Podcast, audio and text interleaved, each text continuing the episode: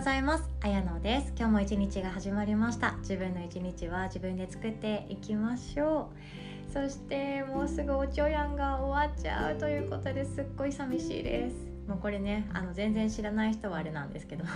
私も朝ドラが大好きで毎日見てます。もう今回の朝ドラはすごくメンタルがやられましたなんか朝ドラって朝一番初めに見て、なんか今日も頑張ろう、私も頑張るぞっていう気持ちで前向きになれることがとても多いんですけど、おちょやんなんかね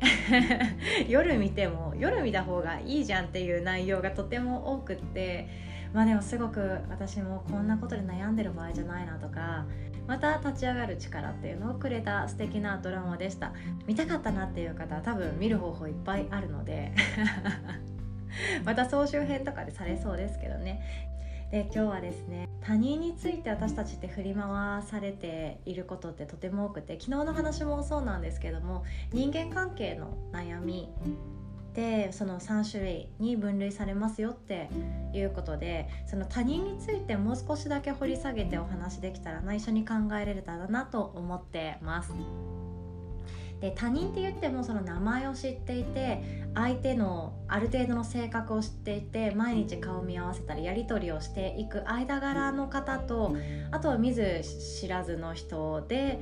なんかちょっと感じ悪いなっていうことをされたりとか、もうやだなこの人っていう人に出会った時もあったりもしますよね。で、私も本当こういう経験苦手でしてで、会社の上司とかにもですね、私のことを明らかに嫌っている人いたんですよね。いやいやそんなことないよ、勘違いかもしれないじゃんって言いたくなる気持ちわかるんですけど、いやもう誰がどう見ても私のことを嫌っている、敵視している女性の先輩がおりまして、その方のことが私はどうにかうまくやり過ごせないかな、どうにかうまく対処できないかなって社会人 1,2 年目で思ったのが、人間関係をしっかり学びたいって思ったきっかけにもなったんですよね。なので時にいろんなことがあったんですけども、会社に行きたくないなって思う大きな理由の一つでもあったんですが、まあ、その人のおかげで人間関係とか心理のことを学んだりとか、ヨガにも出会えたし、まあ、結果ね、感謝しなきゃいけないななんて思いました。時私の人生が全てパーフェクトにうまくいってて、自分の心がぐちゃぐちゃになるくらい傷つけられるような人がいなければ、私多分お調子者なので順風満帆に何も悩まずに、何も自分で対策を考えずに生きてきたかなって思うんですよね。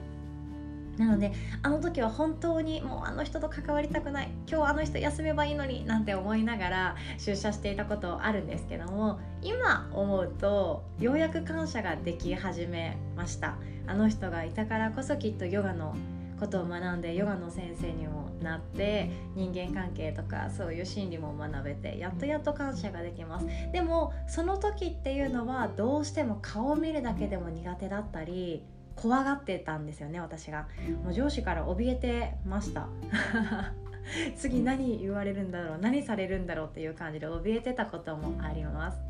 でも私と同じようなところまではいかなくっても、苦手だなとか怖いなっていう人が同じ空間にいる時って心が穏やかにならないんですよね。そういう時にどうしているかっていう簡単なシンプルな対処法を今日お伝えしたいなって思います。これは私のマイルールなので、できる人できない人、会う人会わない人、いろいろといると思いますので、正確に自分に合ってるのが知りたいなっていう方は、お近くの心理カウンセラーさんとか会社にいらっしゃるカウンセラーさんに相談するっていうのが一番いいと思います。で、私はですね、その同じ職場とか同じ空間とか同じ、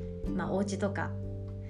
環境空間にいる人に嫌だなって思った時に何を考えているかっていうと、もうこの人大嫌い、最低だって思うことがあっても、この人も誰かにとっては特別な存在なんだって思うようにしています。で、例えば会社のもう年の離れたおじいちゃんぐらいの上司がいたとしましょ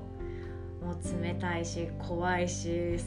よく怒ってるし近づきたくないなっていう人もいたとしても、まあ家に帰ればこの人には誰かしらのね家族がいて、それこそお孫さんとかいて、お孫さんの前ではデレデレになってる可愛いおじいちゃんなわけなんですよ。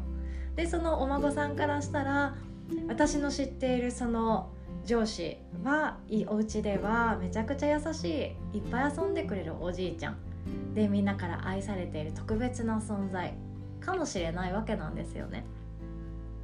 ってことは、私がその上司に何か恨みを持ったり怒りを持ったり何かやってやろうって思ったとしても、それは私はその上司を取り巻く周りの家族を傷つけてしまうかもしれない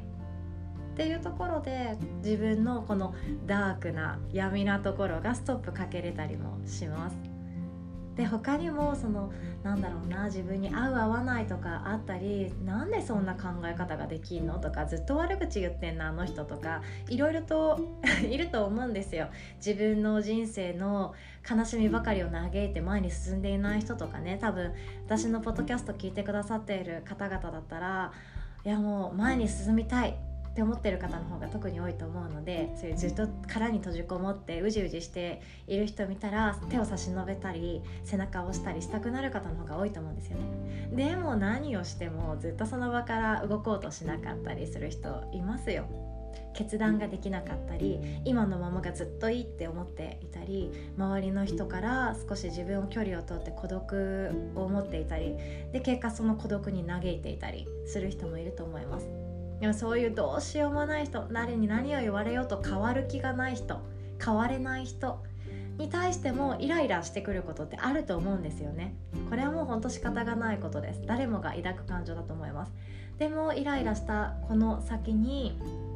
自分の感情をただ爆発するっていうことが待ってしまっているのであれば、その手前でいやこの人もきっと誰かの大切なお子さんなんだって考えてあげると、ちょっと親目線で見れたりもするんですよ。そうで、私たちはなんだろうな、子供がいるいないっていうのは人それぞれあると思うんですけど、間違いなく私たちは誰かしらの体から生まれてきた人間なんですよね。動物なので。なのでみんな両親がいます。離れ離れの人もいるかもしれないけど、みんな親がいます。なのであの人本当腹立つ、傷つけたい、もう我慢ができない、この感情ぶつけてやりたいって思うかもしれないんですけども、そこまで至ってもう自分になんだろうな、その感情をぶつけた先に自分にメリットが少しでもあるんだったらいいんですけど、感情をぶつけて思いのままに暴言吐いたり、思いのままに相手を傷つけた先って、自分の方がデメリット多かったり、自分がマイナスになるんですよね。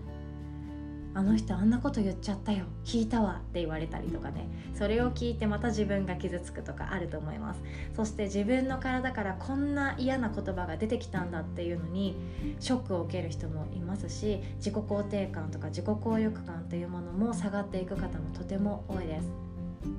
あんなことを言ってしまった私最低だって後から後悔するくらいであれば、言わない方がいいんですよやらない方がいいんですよ。傷つけない方がいいんですよ。ってなると、その手前で歯止めをかけるのは、どれだけ嫌な相手がいても誰かしらの両親がいて、その両親からはきっと愛されている、そんな人なんだろうなって思ったりするのもいいですよね。電車の中とかでもそうですよ。なんか肩が当たったとか、足踏まれたとか、雨の日のなんか傘がずっと他人の傘が自分の服に当たってびしょびしょになったとか、私も嫌な思い出あるんですけどね。満員電車の日独特の匂いがしますよね。雨の日ってもうすぐ梅雨が来るので、本当お気をつけてくださいね。でそういう嫌だなって思うことってたくさんあると思うんですよね。でも隣にいるあの人も誰かの大切な人だったり、隣にいて私の足を明らかに踏んでいるあの人も誰かの大切なお子さんかもしれないしとか思ってあげると、ちょっとだけ楽になります。私たちは勝手に自分の中でイメージを作り上げて、相手のことを悪く思ってしまうことでとても多いと思うんですよね。過去に悪口を言われた相手にどことなく顔が似てるってだけで、その人との関係がうまくいかなくなったりすることも大いにあります。逆に昔付き合った人となんとなく似てるからって初めから恋愛感情を抱いてしまうことだってありますよね。いやないですか、私だけですかねあるといいなとか思いながら話してますけど、そんな風に勝手に自分で敵を作っていることってとても多いです。相手は自分に対して敵になろうとしていないことの方が多いです。ここをもう少しシンプルに考えていったら楽しいかななんて思いました。職場や自分の今いるコミュニティ環境に合わないな、どうしてももう無理だ、限界だ、我慢できないっていう方がいたら、ぜひともあの人もきっと誰かの大切な人なんだっていう意識を持ってあげるだけでもちょっとだけ楽になるかなと思います。では今日も最後までお聞きくださりいつも本当にありがとうございます。ヨガの日ではですね、オンラインヨガレッスン3回まで無料で行っておりますので、ぜひともお気軽にご連絡ください。 LINE からご予約お待ちしております。今日も素敵な一日をお互い作っていきましょう。おしまい。